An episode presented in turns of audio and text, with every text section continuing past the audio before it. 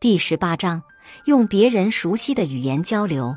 查尔斯·布朗曾经是一名船长，后来他成了全球最大的玻璃工厂匹兹堡平板玻璃公司的总经理。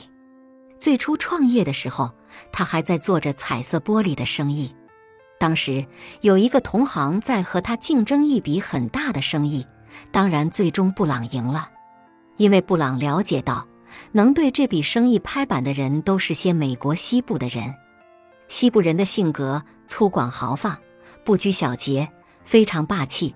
于是布朗针对他们的性格做了一份风格非常豪放的计划书，而他的竞争对手却恰恰相反。所以最后布朗做成了这笔生意。布朗抓住了买主熟悉的、喜欢的风格，并最终获胜。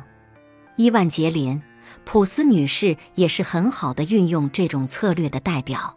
她在同罪犯沟通的时候，总是能让那些冥顽不化的、凶狠的罪犯在几分钟之内就泪流满面的忏悔。她的办法是开始就谈罪犯们幼年的事情，甚至用他们熟悉的地方语言。不管这些人在成年之后感受到了多少压力、不公和欺辱。也不管他们内心多么狠毒和冷漠，他们最终也无法忘记内心深处关于年少时的种种回忆。在美国电影《与狼共舞》当中，男主人公邓巴中尉刚被派到西部的时候，几乎无法生存下去。最初，他不熟悉那里人存活的方式，更是被当地的印第安人当成外来的可恶的人。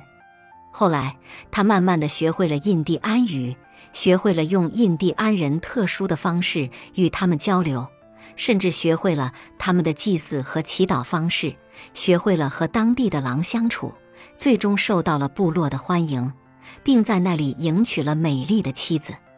这样看来，当你想要获得陌生人好感的时候，最棒的策略无异于知道点儿他们的语言或者他们熟悉的经验。并且在适当的时候表现出来。亨利·桑敦是美国铁路专家，他现在是英国大东铁路公司总经理。最初上任的时候，他发现这里的人对他很冷漠，虽然身处高位，但是其实很明显的感到高处不胜寒。想来想去，他突然记起来自己曾经说过那么一句话：“任何英国人都没有担任此职务的资格。”就是因为这句话惹恼了英国人，才招来人们对他的不满。要如何弥补过失，改变现状呢？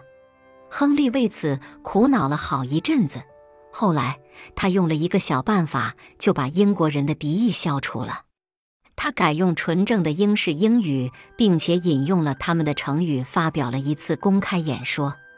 在演说中，他特意强调自己到英国来任职。只是想有个户外竞技的机会罢了。如果你不能一开始就让别人知道你打算说什么，那么后面的话对方可能就懒得听了。特别是在你为自己解释的时候，所以用对方听得懂的语言说对方听得懂的话，这点是非常重要的。本集播放完毕，感谢您的收听。